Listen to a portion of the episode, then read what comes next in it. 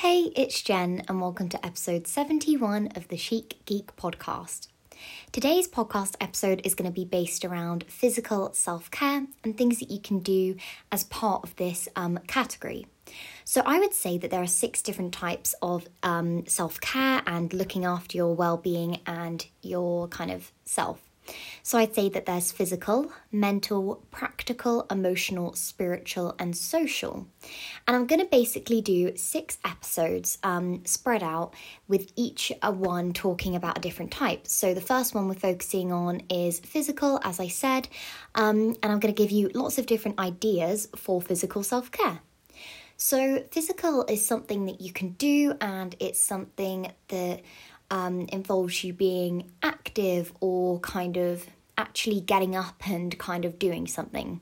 So, the first thing could be deciding to go to bed earlier. That would be a form of self care that you're choosing to do um, and that you're kind of giving yourself the um, mindset to do that. The next thing is drinking water.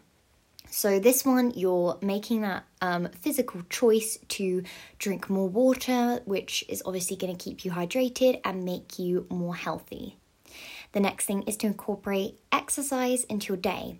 So today I actually did two bits of exercise. I did a 10 minute um, ab and glutes workout, and afterwards I did 25 minute Pilates and yoga for mobility. And it was really, really refreshing to get moving and to incorporate that into my day.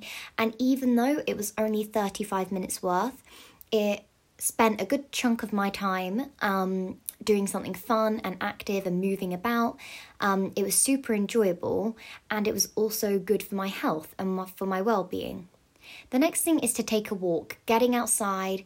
Um, the act of preparing for your walk too, getting your hat on, getting your coat on, getting things ready, just leaving the house and kind of getting out for that bit of fresh air is a great one.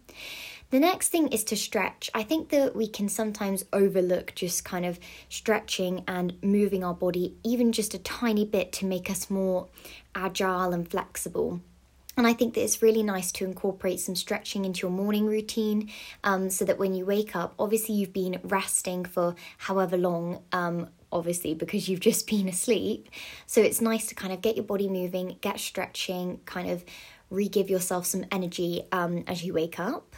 The next thing is to do some meditation or breathe deeply for a few minutes. You could possibly even put a diffuser on before you do this, um, and I think that would be a great way to kind of just relax and re kind of ground yourself and find your calm. The next thing is to shower or have a bath. Um, I think that this is a really nice one because you can really incorporate lots of different aspects of self care um, within a bath. You could do a bath bomb, you could put some Epsom salts in the bath, you could then do a face mask. You can kind of do multiple things that all build up to make a little nice self care routine.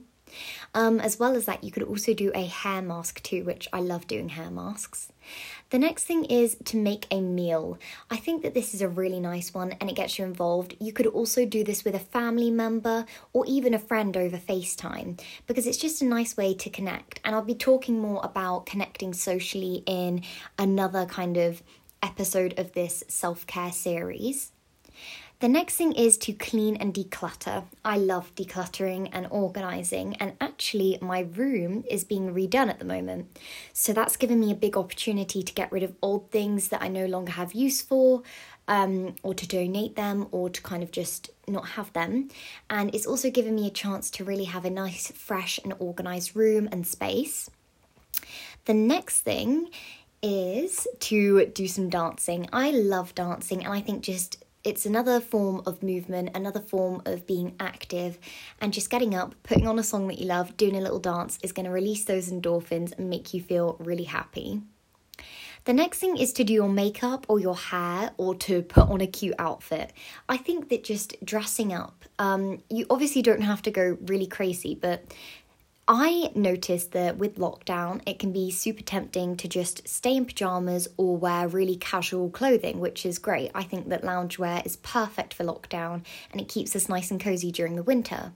But for those days where you want to put an extra bit of effort into your look and your outfit, then you could possibly opt for jeans and a jumper, or a skirt and a jumper, or something like that that will still keep you warm and cozy but will look super nice and put together.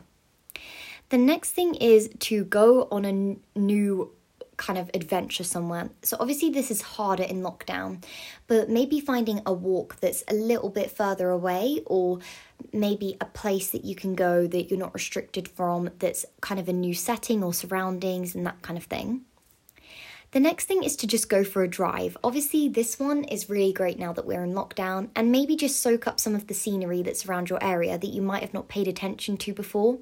You could even stop around a few places and take some photography, take some photography, um, take some photos and stuff, and I think that's a great one.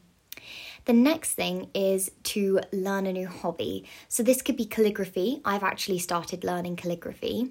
This could be um, learning a new language, anything like that, something that gets you interacting and connecting um, and doing something physical um, for yourself.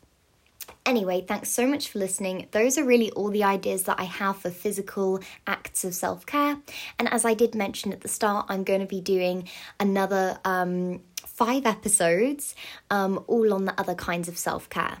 So, I was originally going to do kind of a whole podcast about it, but I thought it'd be better to break it up into sections because you might know about kind of the physical side of self care or the emotional. I think it was emotional, I can't remember, I wrote them down. Um, or the social. So you might only want to listen to a specific few of the podcasts if you already are kind of um, aware of the other types of self care. Anyway, thanks again for listening, and I hope this has helped you and you decide to use some of these things into your self care routine. And remember that self care can be any time, any place. It can be whenever you feel like you need a little pick me up, um, and it doesn't have to be on a specific day.